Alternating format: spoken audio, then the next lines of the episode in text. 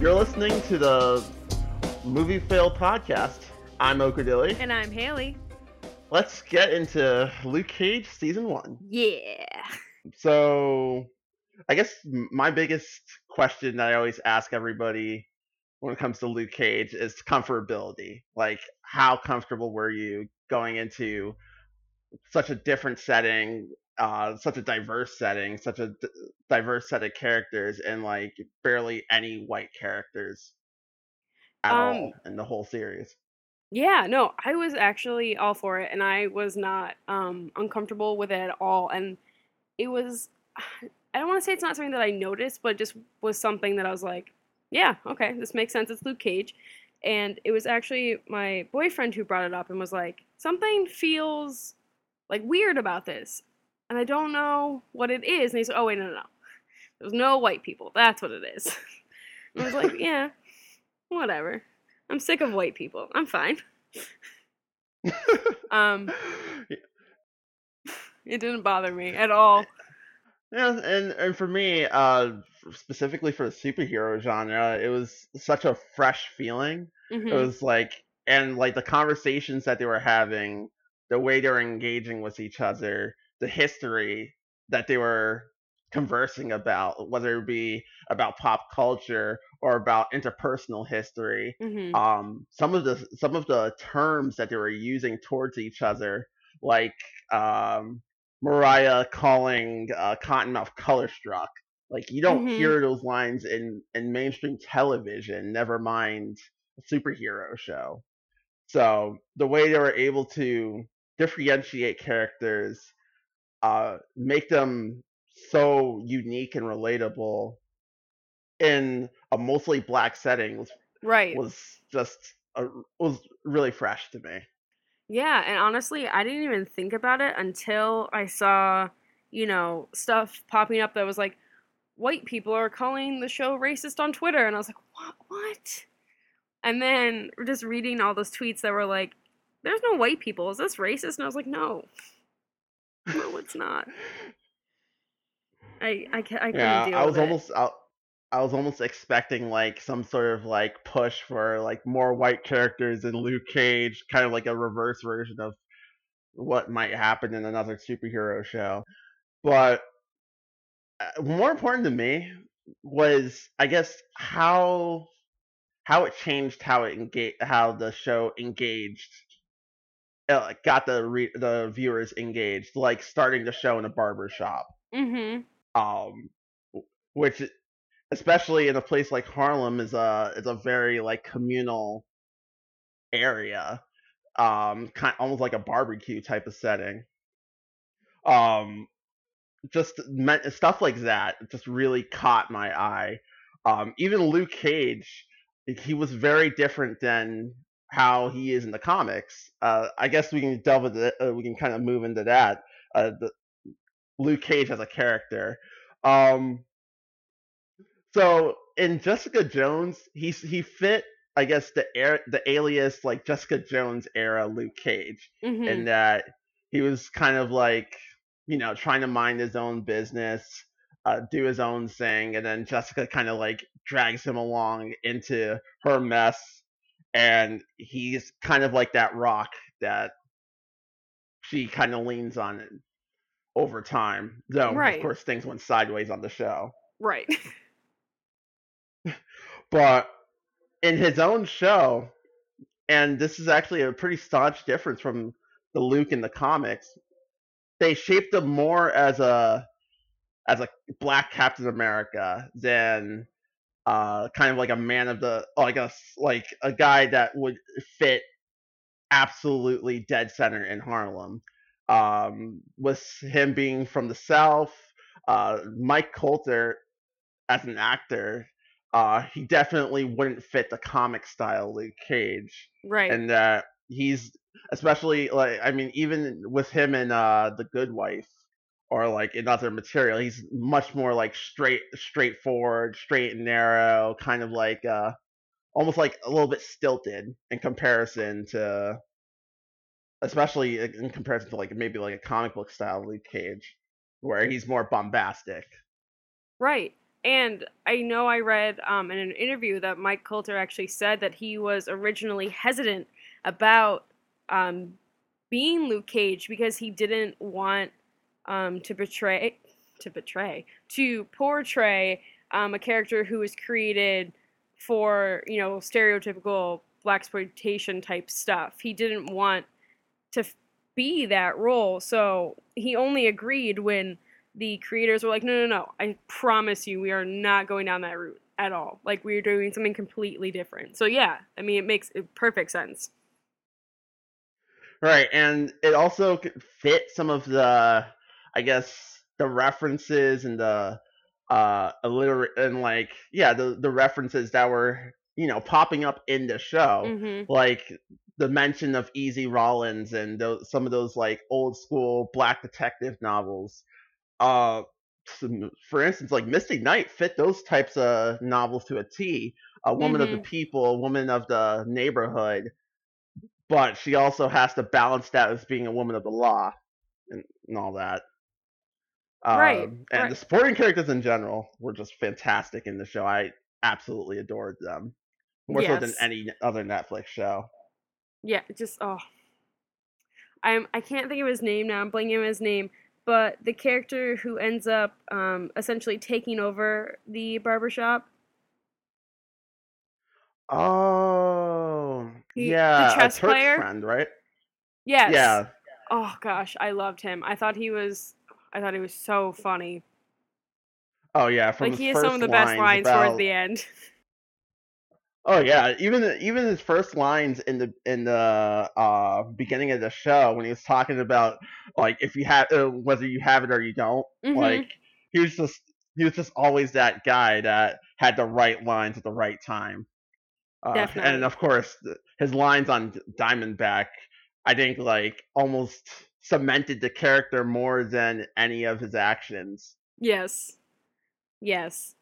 I, I, I really appreciated um, how the show had um, took on how the comic was black exploitation and then decided to put a, a new spin on it. Like, still kind of take um, the um, themes that you see in black exploitation films and all that um, type of media, but then be like, nope, we're gonna update it. So we'll stay sort of close to our roots, but we're also going to make this so it's not stereotypical, so it's not offensive, so it's something that we can own and that we can take back. Yeah, yeah, and you could kind of uh, what I always I mean what I'm I guess trying to formulate in my own like review my own like written reviews is that you can kind of see the influences from essentially each villain focus. So when Cottonmouth was the main problem, when he was the guy running the show, it was very, you know, almost like black noir in Mhm. a way Mm-hmm.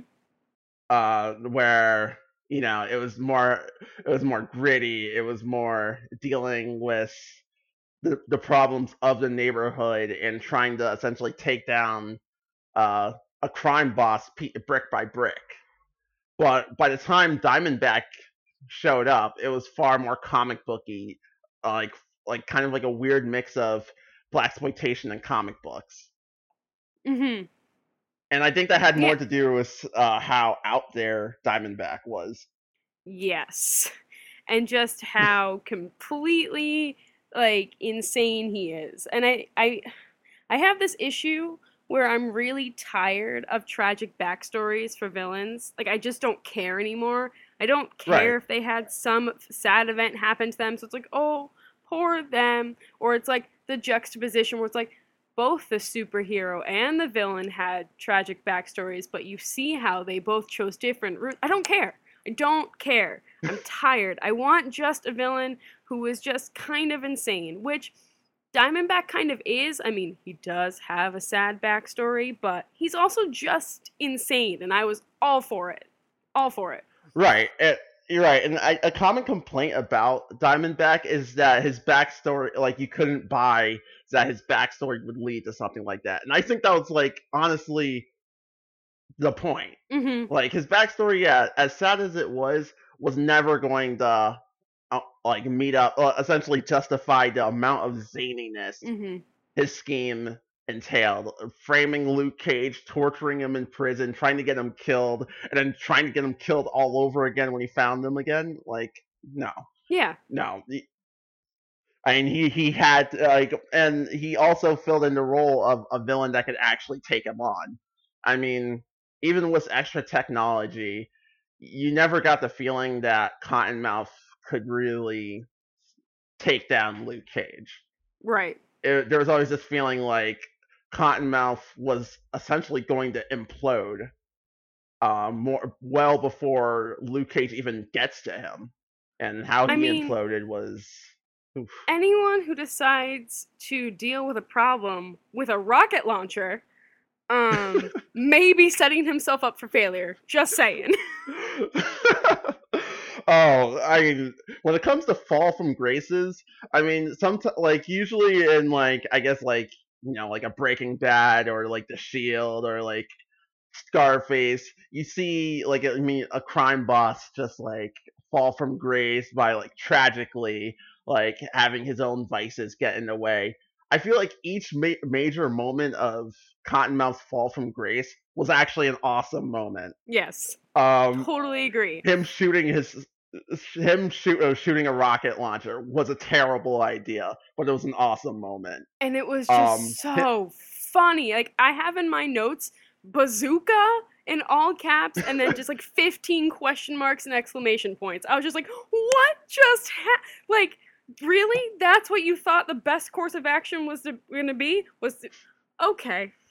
Okay, sure, that makes sense. Mhm. And and, and the placement of that bazooka in the, the course of the episode was just fantastic. It was just you know just a happy moment with Luke and his uh and his uh, landlord, and everything was all nice. And then the music started just going bonkers. Was Cottonmouth lifting up a rocket launcher and shooting it? It was just hilarious. And what's so bizarre is how that ridiculous moment opened up the next episode to be a really important episode. Like, Right. I, I, mean, didn't see that yeah. coming. Did not see Yeah, that it, honestly, just it, it turned what was one of the most bonkers moments in the entire season into uh, an easy access to an origin story. hmm And yeah, and not just an origin story, but it gave us more of an idea on why Reva was so important to Luke. You didn't get to see that in, Luke, in uh, Jessica Jones because you know the show was about Jessica Jones, not Luke. Exactly. And like, so the more I've been thinking about Reva, the okay, so there were a lot of, I think, all the Marvel, um, Netflix Marvel shows deal really well with like subtle hints to their other shows. Like you know, we had Trish talk, and we had Claire always saying like, "I know a really good lawyer," and Right. um, um, oh, I can't think of her name. Uh, Cottonmouth's cousin. Why can't. Oh, I Mariah? her name. Oh, Mariah being like, oh, there was a you know a woman who killed a man because she was mind controlled. Like there was all these like subtle references which I loved, and I'm gonna come back to that other Jessica Jones reference from Mariah because that was a whole thing of itself. But anyways, Mhm. the whole thing with Reva had me thinking about how actually it let's see how do i say this? So like i felt like all the references to the other shows have been very subtle and kind of just like oh look you know you guys were you guys want to hear about the other show so we're to give you something. Um but the thing with Reva really impacts jessica jones because so you're sitting there the more you learn about Reva the more you're like wow huh. Like who was Reva was she really this person who you know luke is really should be mourning. And then in turn is it really someone that jessica should be beating herself up over killing? Like is she i mean maybe part of it can be like well regardless of who she was you know jessica will still feel guilty. But i feel like the all the character development we've got with Reva really affects what we saw in jessica jones and how she Yeah. Was dealing with a lot of her turmoil in the show and that's so fascinating to me how they really are interconnecting these two shows. Right, and and another part about and I guess Reva is how she connects to Kilgrave because Mm-hmm. now that we know that she, you know, interacted with things that, you know, turn into a superhuman situation, it makes me wonder how much she knew about Kilgrave before her life essentially ended, Mm-hmm. wh- whether it be being by his side or, you know, Jessica actually killing her. But I might have to rewatch Jessica Jones just to see if there was like, I don't know, something I'd missed because it feels like she might have known about Kilgrave, or Right. at least people like Kilgrave.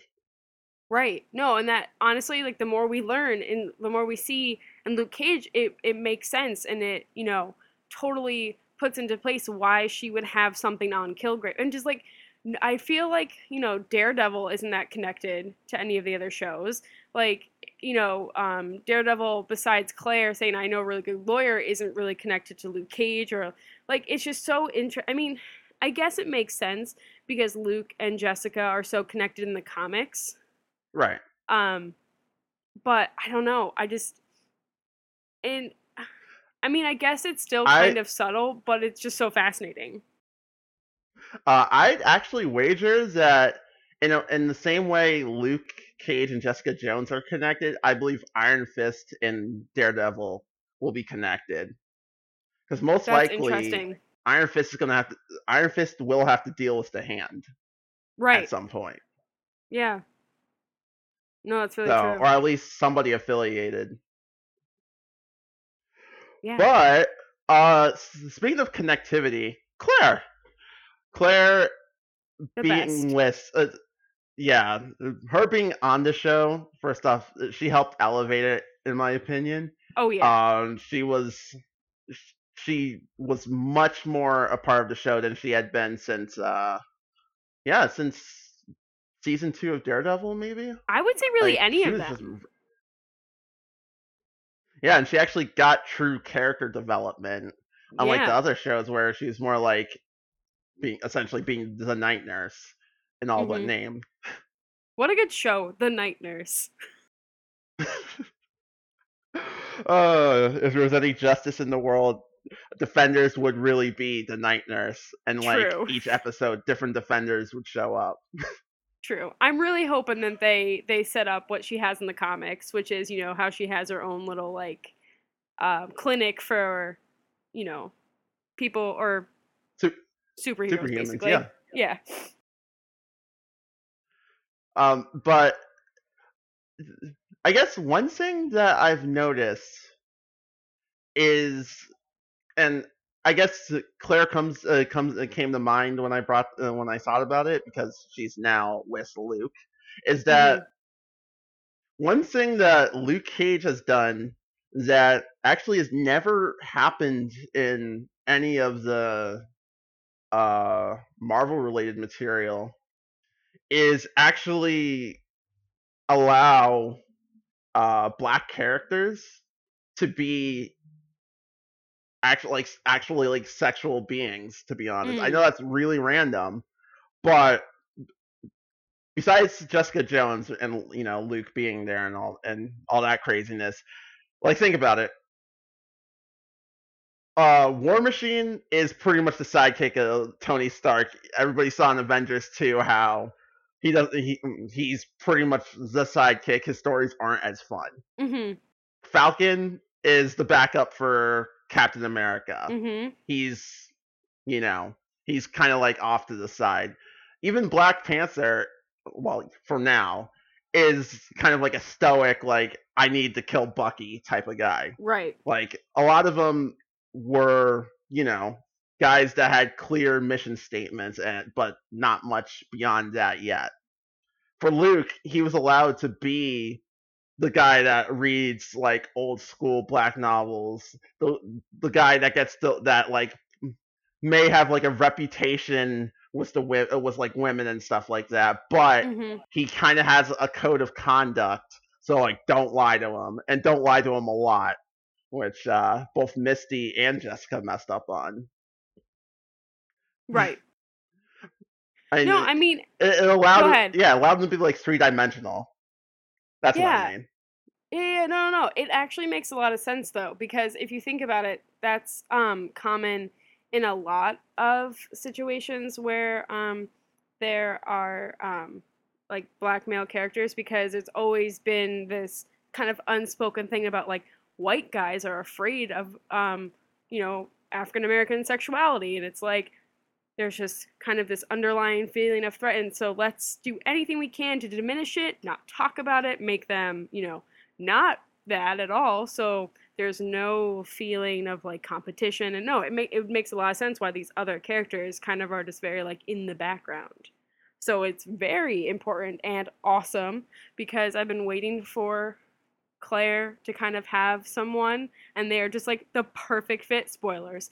They're just the perfect like match, and I'm just so happy, so happy. Even though I do like Jessica and Luke together, I'm totally fine with this in the meantime, or in general. Oh, yeah. I'm, totally fine with it. Yeah. Yeah, I, I totally agree. Uh, I feel like I feel like Claire. I, I mean, Claire and Matt Murdock always felt always felt wrong to me. I felt like Matt was just buying time hmm before Elektra came along. Mhm. Uh, and like I feel like she, he was just way too reckless for her, essentially. Yeah. But with somebody like Luke, a, a type of guy who would rather lay low than like go bonkers in the streets, like it, it just it- it seemed more right. Yeah. Um going back to like the different um Marvel Netflix shows, what I think is interesting, I guess this kind of connects also to what we were talking about in the beginning. It really makes sense that Luke Cage is set um in Harlem and it's set in its own place and thank God it's set somewhere outside of Hell's Kitchen because I was gonna lose my mind. I swear to God. Like you have Spider Man, who's all over all over Manhattan. Then you have Daredevil, who's in Hell's Kitchen. Then you have Jessica Jones, who's in Hell's Kitchen. So like, okay, Hell's Kitchen's pretty covered. I'm I'm thinking, I'm thinking maybe, but I was gonna like lose like how many superheroes does Hell's Kitchen in New York need? Like, I'm gonna lose my damn mind. So it makes sense that going back to my original point that uh, Luke is in Harlem because a I feel like so far each show has been its own unique lens of New York City. So Yeah. to place Luke in any other you know borough essentially other than Harlem would have been really weird. Like it wouldn't have made sense. Oh yeah, yeah. Oh yeah. Yeah, and I, I mean, and more so than any of the other shows, this this one allowed Harlem to have it to be its own living hmm uh, setting with its own history. Was uh, I mean, it even referenced, and I don't know if anybody or like few people caught it, but it even referenced that the fight in Incredible Hulk, that one Marvel movie that nobody really watches, the last fight between the Hulk and Abomination happened in Harlem. Mm. I think Mariah was the one who brought that up. And somehow incorporate it was either Mariah or the kid with the bootleg DVDs Mm. just a slight reference that even ref like I just even brought up that fight, which seems to be ignored most of the time. But a lot, but Harlem had like a full-on history of hmm each of the characters, like essentially were connected with each other, knew each other, and one of the one of the key examples, and it was an example that I never really expected was Zip of all people, one out of two of the really stupid flunkies Mm. Cottonmouth had, hmm but uh, the one that lived longer. yeah, yeah. I mean, you would have you would have people constantly referencing his dad and essentially saying you don't you're not living up to him. You're you're pretty much trash at this point. And like he would ignore it, he would ignore it and keep falling over himself, keep failing and eventually get taken out. But just moments like that it added to even the the lowly the kind of like the low end characters. It made them more real than like hmm even some supporting cast members you may see on other shows.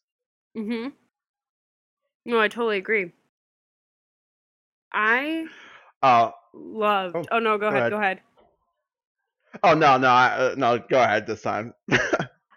No, I was just gonna say how much I loved um, the music, and um, in particular how a lot of the songs, especially in the beginning, um, were more um, in the ja- in the jazz. What is that word? In the jazz genre. Wow, that is hard to say.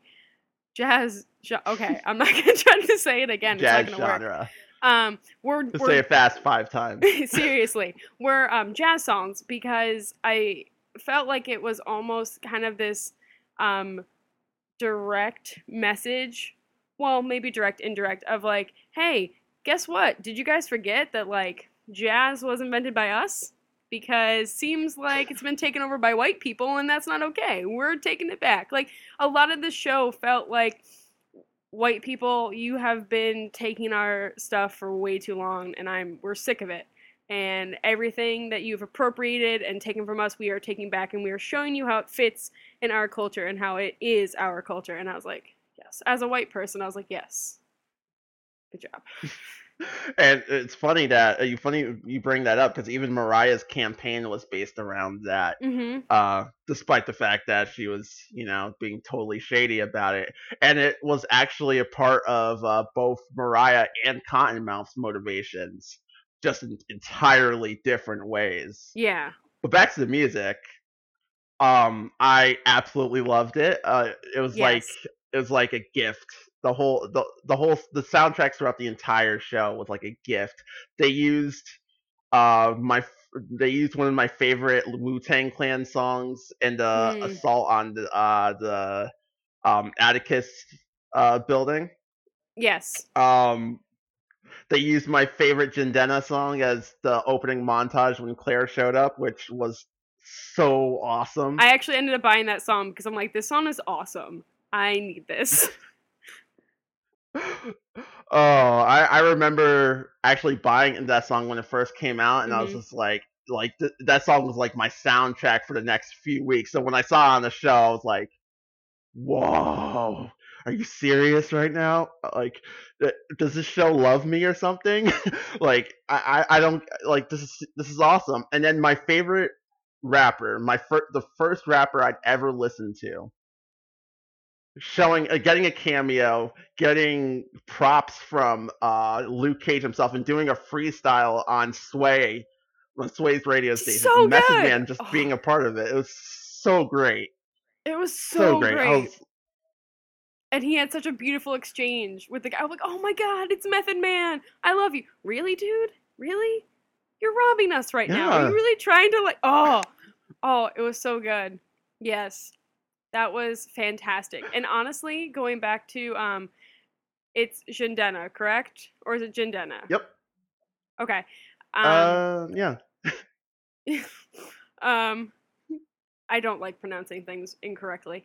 Um, it, honestly, what's so crazy about those lyrics is like listening to them. I'm like, this is mind blowing that it came out before the show because I'm like, did Cottonmouth himself write these lyrics? I mean, honestly, this sounds like this song was made for him and everything he's like trying to do and be. Oh yeah, it fit it fit him to a T, and like wa- like watching him, like seeing him watch the performance so intently, I was like, even he knows it's his song. Yes. I wish they had all kind of been musical montages because that was my favorite opener to all the episodes. That was Oh, my yeah. favorite like moment. Oh yeah, way better than like, especially better than like the flashback. hmm Well, not even the flashback, the flash forward intros, and then like really they would confusing. eventually go back to those scenes. Yeah, and they were so confusing because they only happened like once or twice. They weren't consistent, so I then I got confused when I realized like, oh, this episode didn't start as a flashback. Okay, like I did not like that. That was one of the things I didn't like about the show. Yeah, and, and neither did I. I mean, I did, I do absolutely love the intro, but like it would alternate from having scenes before the intro or then having the intro. That was also really confusing. Yeah.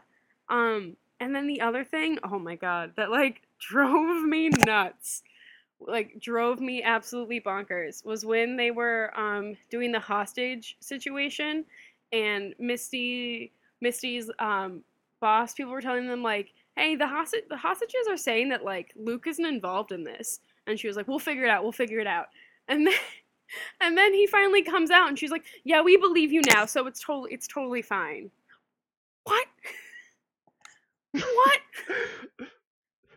Like, right, they spent so much time on those internal politics, and only for her to event to like just pull, roll it all back and be like, "Yeah, you're cool. Don't worry, we got you." Yeah. Like, okay, if it had been the next episode and um she had been like, "Yeah, you know, we were talking we've been interviewing the hostages and um I believe you're probably not the guy we're looking for." That would have been fine. But like immediately in the same episode she's like, "Yeah, um so we believe you that you're a good guy. Um JK, sorry. My bad." it was very weird. It was very weird.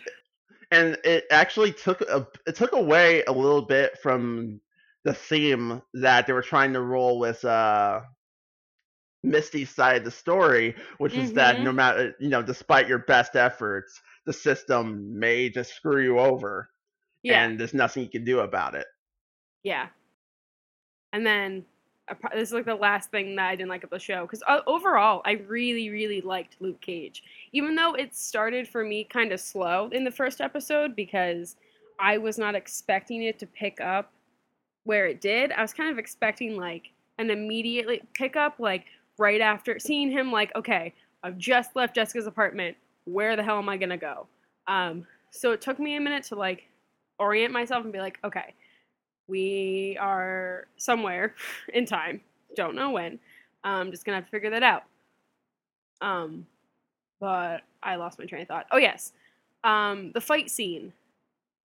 The boss fight was very anticlimactic. Climatic. Yeah, there there were ways.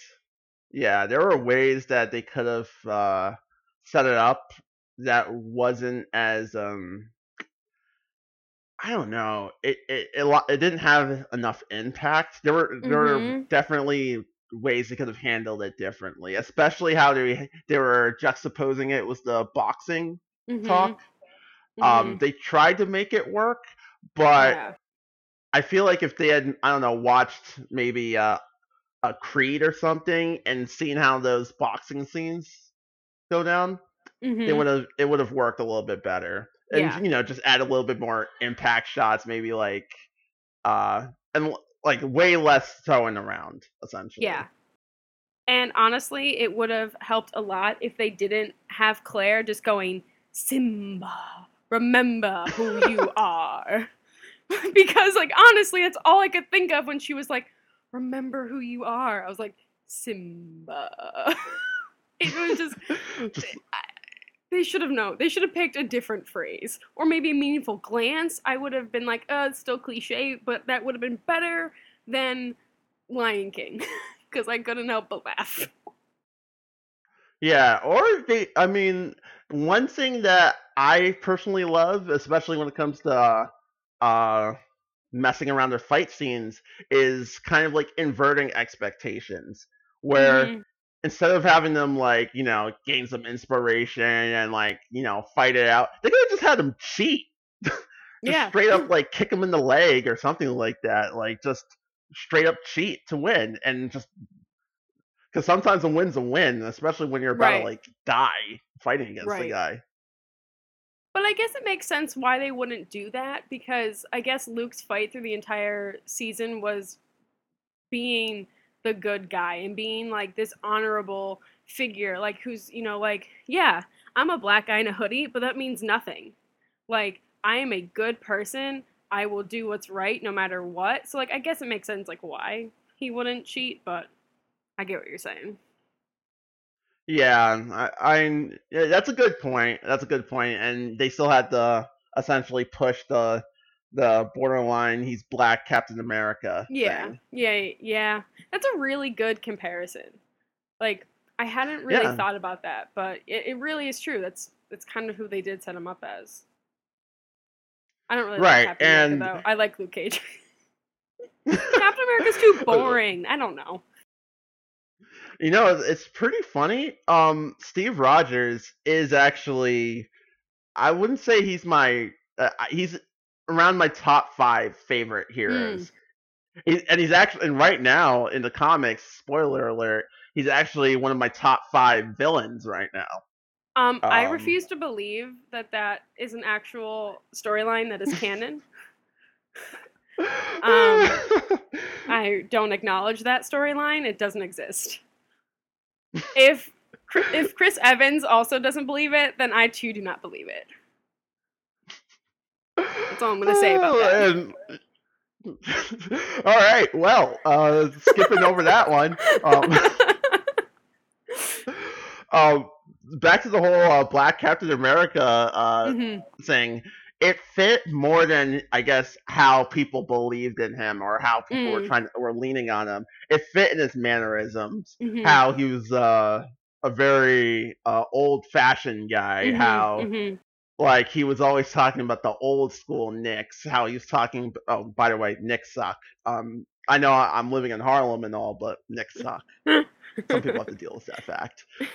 Um, but like, I mean, the way he talked to people, the way Claire was always calling out his corniness. Mhm. Uh, the whole coffee thing, which is like old school Netflix and chill. Yep. Like, he was, he's just a really like old soul in a, you know, middle uh, middle aged kind of youngish body.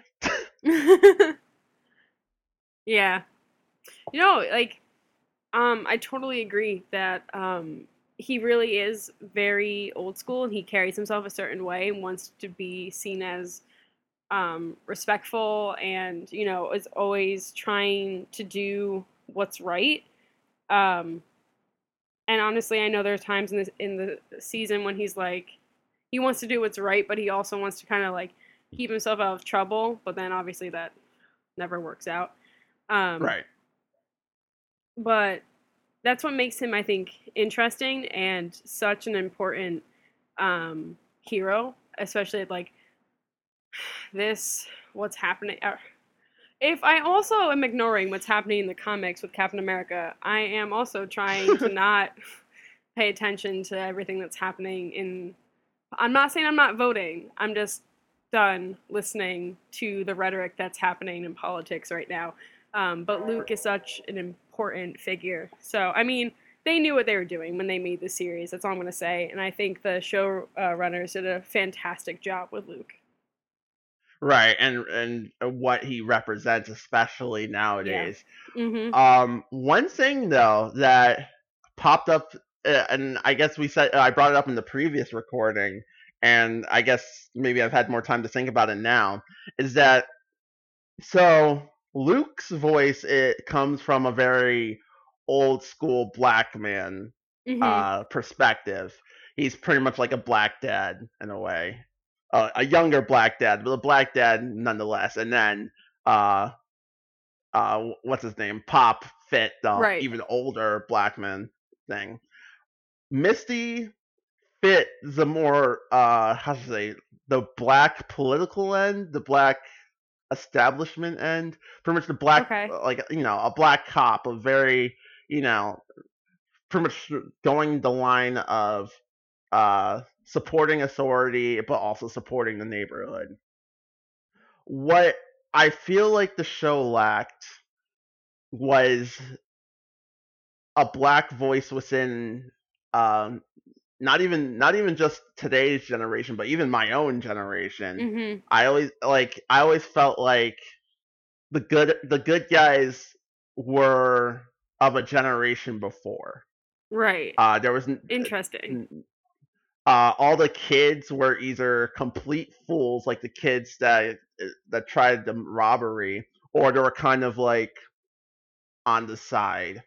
They were never really there was never really a voice for them, and I mean it. it I, I've seen critiques from other uh, black nerds that you know delved into it in a far more extreme way where Mhm. somebody was like i remember i remember reading a review that called luke cage a black conservative i'm like he has ways to go before he's stacey dash ways. oh my go. god. Oh, Stacey Dash. I had forgotten she existed. but I mean, I, I get, I get that. I mean, some people when they when they see, I guess, older views when they when they hear those older perspectives, hmm it brings out some of the some of the issues that was actually highlighted in uh I believe Manifest, the last episode of Cottonmouth, which Hmm. Again I have to say is the best episode in Netflix Mar and Marvel um pretty much ever. It's the best episode. Better than the Punisher episodes, hmm better than even some of the best of uh Jessica Jones. It to me was the deepest and darkest episode Yeah. I'd ever seen. The the just the subject matter of of toxic patriarchy and how that manifested in so many ugly ways and how it ruined both Cottonmouth and Mariah hmm and turned them against each other in a way that nobody would have expected. But it was such a it was such a I guess unconsolable difference that by the time they both got heated, somebody had to die. Right. Right. No, um gosh, you know, I I don't know. I mean, I agree it's a really really really good episode, but I don't know if I can say it's my personal fa- or I, I think it's the best episode just because now I'd have to go back and rewatch everything. Um because like my favorite moment hands down is when um Daredevil is trying to rescue the little kid and as he's fighting he just keeps getting more and more tired and i when i remember when i was watching it, i was like wow this is completely different you never ever see the superhero weak and like actually human. And i just thought it was Right. so important and i just loved that moment that like for me that's always been like the best thing. But hmm i mean it was a really good episode. I just Yeah, yeah.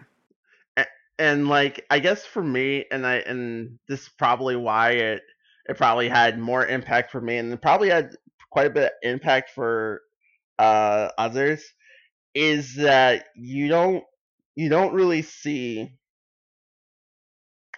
I mean, you see it sometimes. You see it in like the occasional shows. Maybe they have some like crazy drunk dad that's like messing up the son. You're like, oh, you got to be a man, and blah blah Mhm. blah. But the way that they were able to portray, I guess, that how uh God, I, I forgot uh Mariah's mom's name. Um Um, Mama. Oh gosh. Oh, it's mom. Mama. Oh, what is it? I can hear her saying, "Okay, IMDb, you're coming to help," because I can't. but um yeah, her like uh, by the way, Black Black Mariah in the comics looks more like Mariah's mom in the show. huh. Um so it was almost like a kind of like a throwback. Mm. but but um the way they were able to show how how the uh the father like the father figure had was like so supportive of Cottonmouth's other endeavors like he didn't even want him in the game but was so detrimental to Mariah was so did so much harm to her and how even the mother despite the fact that she was supporting uh Mariah allowed uh, like to a point she allowed that to happen. It was only when uh the father started messing around with her business that's when he had to go. But Mhm. when he was when he was uh raping Mariah it didn't matter to her and then to top that all off she was then uh, she then essentially ruined Cottonmouth by forcing him to get into the game by killing his own father figure right. I mean, that is, and the, by the way it was framed, by the way, like the argument spilled off, it was almost like you, it was almost like it was almost fixed to make the two internally resent each other to the point Yeah. where like they when they finally aired their grievances, they were both uh, like Mariah just flipped the lid. Yeah. I mean, it's one thing to it's one thing to you know have go like get really angry and hit somebody and like you know cry over it and be like I'm so sorry I I just didn't know what came over me. It's another thing to flip a lid, knock somebody out the window, walk all the way downstairs, and finish the deed. That means Yeah. like he had to go. Like that was a lot of pent up rage that she had inside of her at not only him but at her um, father. Oh the yeah, mom's name and her Mama mother. Mabel. Like yeah, and her mother. yeah, Mama Mabel. That's it. Um, what's And, so like, interesting? Oh, was- go ahead. Sorry.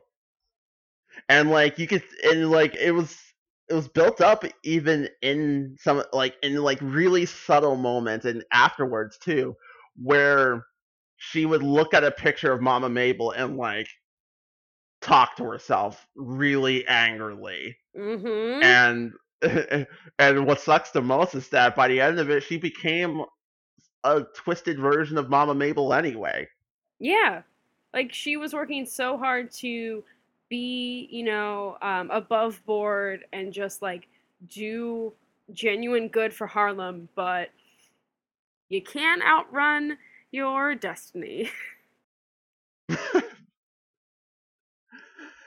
Yeah, What's and what's so in- oh. I'm so sorry. I'm I, I keep interrupting you. I'm a chatty Kathy. oh no, it's because of the lag. Uh, go ahead. I was just gonna say, what's really um, interesting about uh, Cottonmouth is that um, Jeph Loeb, who is like my favorite comic book writer, so the fact that he is the executive producer for Marvel's TV division just makes me so happy. Um, he was saying that um, Cottonmouth is the other hero of the story, which I think can be said about um, most of the villains we've seen so far, like with um, Fisk and maybe to an extent Kilgrave, but definitely Fisk, because he definitely thought he was doing the uh, doing right by his city. But I just thought that was an interesting um, description of Cottonmouth. Yeah, I mean, it was pretty uh, for a good while. It was about two different sides that had actually three different sides that had very different ideas of what Harlem needed to be. I'd even say four if you add Misty. Mm. Uh, Luke Luke had an idea of what Harlem needed to be, which is pretty much as it was, just expanded and like really nice and stuff. Uh, and then Cottonmouth's idea was pretty much him running it. And Mariah's idea was her running it, but very differently than how Cottonmouth would run it. Uh, hers would be far more political, his apolitical. And the fight between political and apolitical is a fight that black people have had since post slavery. I mean, it was the Booker T. Washington, uh, W.E.B. Du Bois. It Mhm. was the and, and like and like Malcolm X and Huey and uh, Huey Newton and like and Stokely Carmichael compared to like a Malcolm uh, uh MLK Jr. and uh, Bayard Rustin. Like just that divide has always been there, and to see it uh, in superhero form was a major shock. And I mean, I, I'm I've been trying to figure out like who my favorite villain is because there's so many to choose from. Uh, whether it be the wacky Diamondback, uh, Cottonmouth, who, had, who was just so cool, but like such a tragic character, or Mariah just rising up the ranks. But my favorite, my favorite villain is Shades. Yeah. Oh, I totally agree. He's honestly like Doug Silver. That's who he is. Exactly, that's the perfect comparison. Yeah, I know you brought it up in the, our previous attempts on recording this, but like, he is essentially villain Doug Stamper. hmm But I feel like the the, Mhm. the one difference between him and Stamper, and it might have to do with the fact that uh, the Underwoods are actually really competent. But you can always tell when a villain is doing something wrong when Shades is Mhm. just when you can see Shades sighing or looking down Yeah. or like he has to talk to him a little bit. Like, wait, do you know what you're doing right now? Like he was always like there to like he was almost like a permanent vice president. like, uh, like I I really hope you understand. Yeah, Oh yeah, yeah, no, he just I totally agree because he always seemed to be like slightly disapproving of like what Yep. everyone around him was doing. But like what was so great was just he was so bad but so good at what he did. And okay, like my favorite moment was when I think it's Turk. I'm really bad with names and I should know his name, but it's Turk who like decided he was going to take his shades cuz he was going to be shades now. Oh my god, what a terrible idea. Oh yeah, and it, and it really and it really culminated his just massive pity on Zip. The fact that he wasn't nearly as cool as his dad. The fact that he, was just never like he never liked Zip. He didn't want him around, and the fact that he took his shades of all things when he was gone. It's like just the culmination of all that hatred. It's just like, dude, he's such a punk. Yeah. What was so interesting was how Shades worked differently with each antagonist in the series. That was fascinating to watch. Oh yeah. Um, the way he was, the way he worked around all three villains, uh, Diamondback, Cottonmouth, and Mariah. The way he worked around all three of them was, and it wasn't even like he worked around them the same way. He always handled them differently. With uh, Cottonmouth, it was more like, you know, like he was acting on Diamondback's behalf. So he was always like essentially trying to make sure that Cottonmouth understood the bottom line. There wasn't any tension. There wasn't that much tension between them because they were cool. They were cool with each other. But when it came to Diamondback, it was all about like, look, you need like, what the hell are you doing? And it, it went even further than that to like, look, we don't particularly like each other, and when this is done, we're probably Mhm. gonna try to kill each other. Mhm. And but like, seriously, don't fuck this up. And Yeah. the tension between the tension between Diamondback and Shades, I like it. Mm. It was the best part of the hostage situation to me. mhm. Yeah, definitely. Uh, just watching them like get more and more annoyed of each other. The way like con- like Diamondback would say some of these like really just like he'd do and say these really wacky things, like him calling the grenade launcher the panty dropper. I was just like, oh my god, Shades must be so annoyed at this guy. Yes. Like, oh, how ridiculous must he have felt? Like, man, I am working with an idiot. Like, oh my god, when can I get out of here? This is ludir- ludicrous. Like, for real? This guy, like, you can't just go around shooting bazookas at people when you're mad. Like, you're insane. He must have been like, I'm working with a madman. Honestly, he must have just been like, what have I gotten myself into?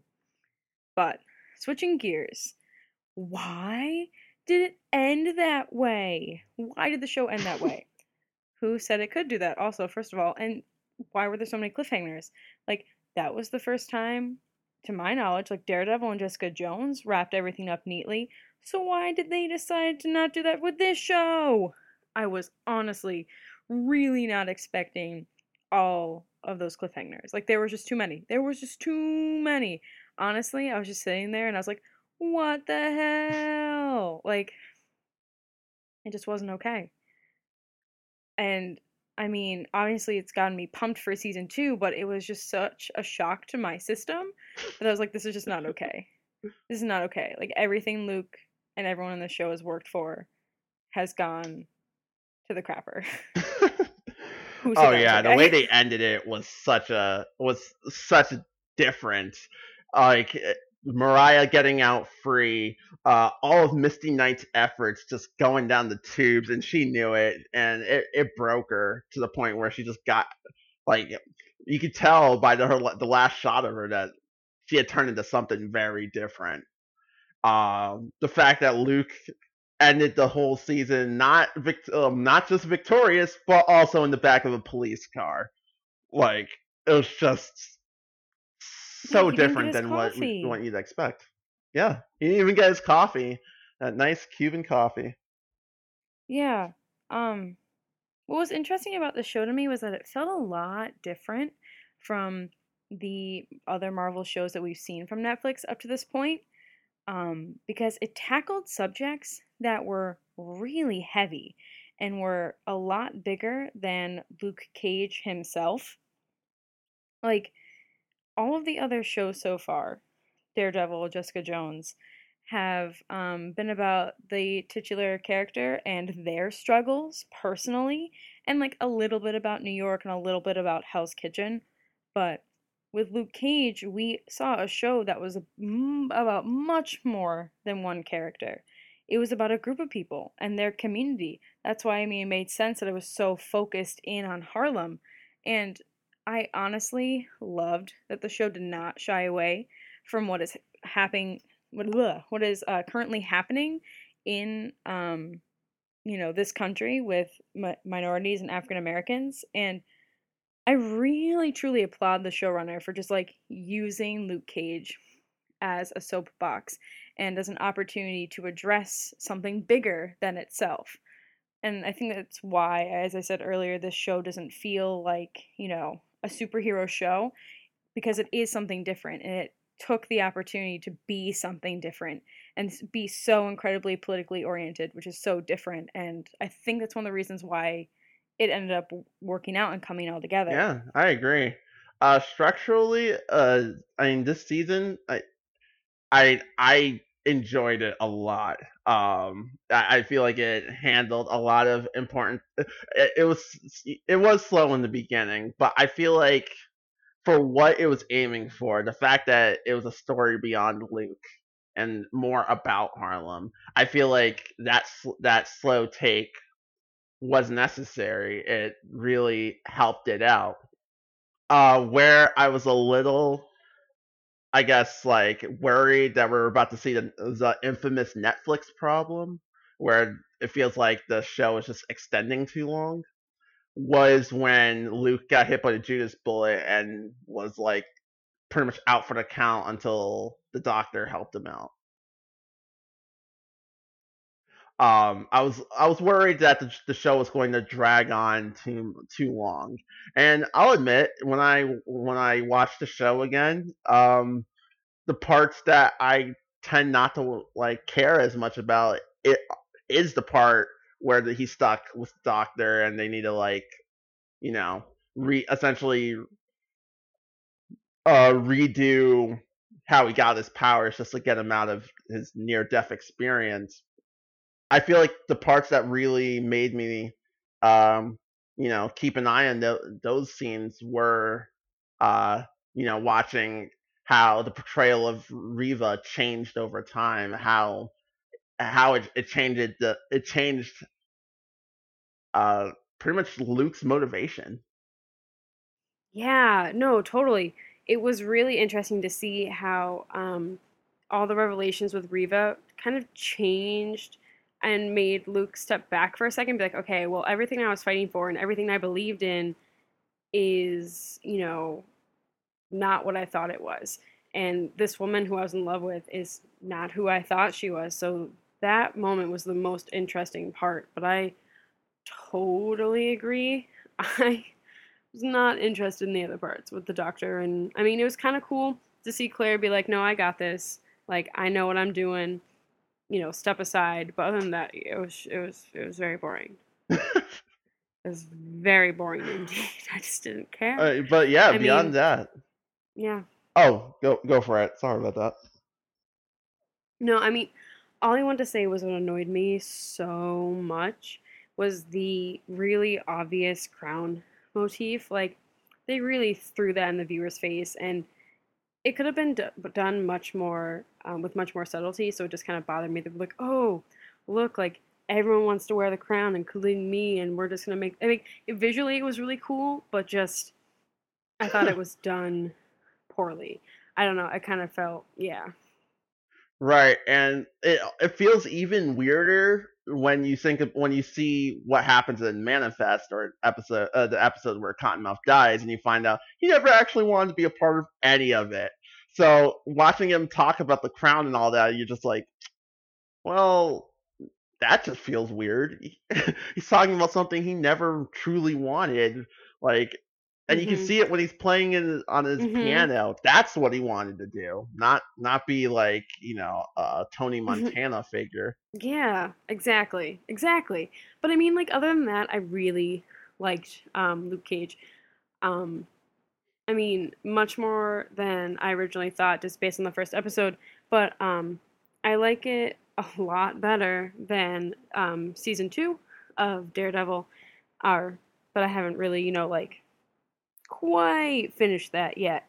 But um, I mean, I should though. Um, did you get past the Punisher parts? No, I haven't. I did not really care for them. they kind of bored me.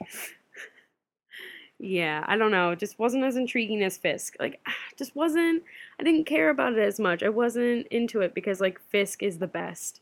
He is the greatest. And Punisher was just, like, really boring to me. He was just so, like, oh, so many tragic things happened to me, and now I'm doing this. I just didn't care. He did not have the same. Um, he didn't have that same spark that made Fisk so interesting to me. Because Fisk was fascinating because he didn't know fully what he was doing was wrong. Like he genuinely thought that he was the hero, and that's why I liked watching him so much because he was unaware of how twisted what he, what he doing was doing. I can't talk. I cannot talk. Huh? That's a that, that's a take I, I rarely hear. I mean, personally, I'm not the biggest Punisher fan either, so I agree with you. But I and it's also because yeah, same here. I absolutely loved Wilson Fisk. Um, I I loved how I, I loved yeah I loved the fact that he considered himself such like essentially a savior, but also a guy that will murder you in the most heinous way if you mess with him. And the one thing that like I guess I pick Mhm. up on more so than other people do is the way that he fights like a gorilla when he's like when he's like angry where he'll like literally clobber people he'll like use like slam people with both his hands like Yeah. essentially he fights like a gorilla and it, it totally fits his like it, it fits as a contrast to his like really quiet dis- um, disposition until he like flips a lid Yeah. Yeah, no, and that's what makes him so interesting. Um, and that's why I love watching him because like he could just like flip at any second and you did not want to mess with him. I mean, like Fisk was just great and honestly the best and Punisher is boring, boo. I was surprised that they didn't address the gentrification of Harlem. Um, I thought that was definitely going to come up, and it really surprised me. Yeah, um, they did a little bit with Mariah's campaign, but they never Mm-hmm. really, they never really pushed it enough. Yeah. And that was also, uh, it's also like some people felt that they didn't push the the issue with police, uh, the NYPD and Mm. the people of Harlem as much. They Mhm. they were delving into it later on in the season, especially when they, especially when uh, Diamondback had taken out the police officer Mm. um they they finally start delving into that tension but they could have they could have done more with it and I, I feel like if there's a season two they would definitely push it more Yeah. No, I totally agree. And I that scene also had yeah that scene also had one of my my favorite i guess you can call him a cringe line both supposed to be cringe so i don't know but like after diamondback killed the cop and just yelling i'm luke cage i was just like oh my god you're such a dork Yeah, and oh my god, the scene oh, it was so stupid how it's like, well, we have to look for Luke Cage because he said he was Luke Cage. And like, really? They believe that? They believe the person would actually shout commit a crime would shout their name? The cops are that dumb? Oh my god, I couldn't believe it. I couldn't believe like and that's why it was so annoying when um, Misty's um you know, boss was like, "Oh, we believe you now." Like it, ah, it was so cop procedural in that moment.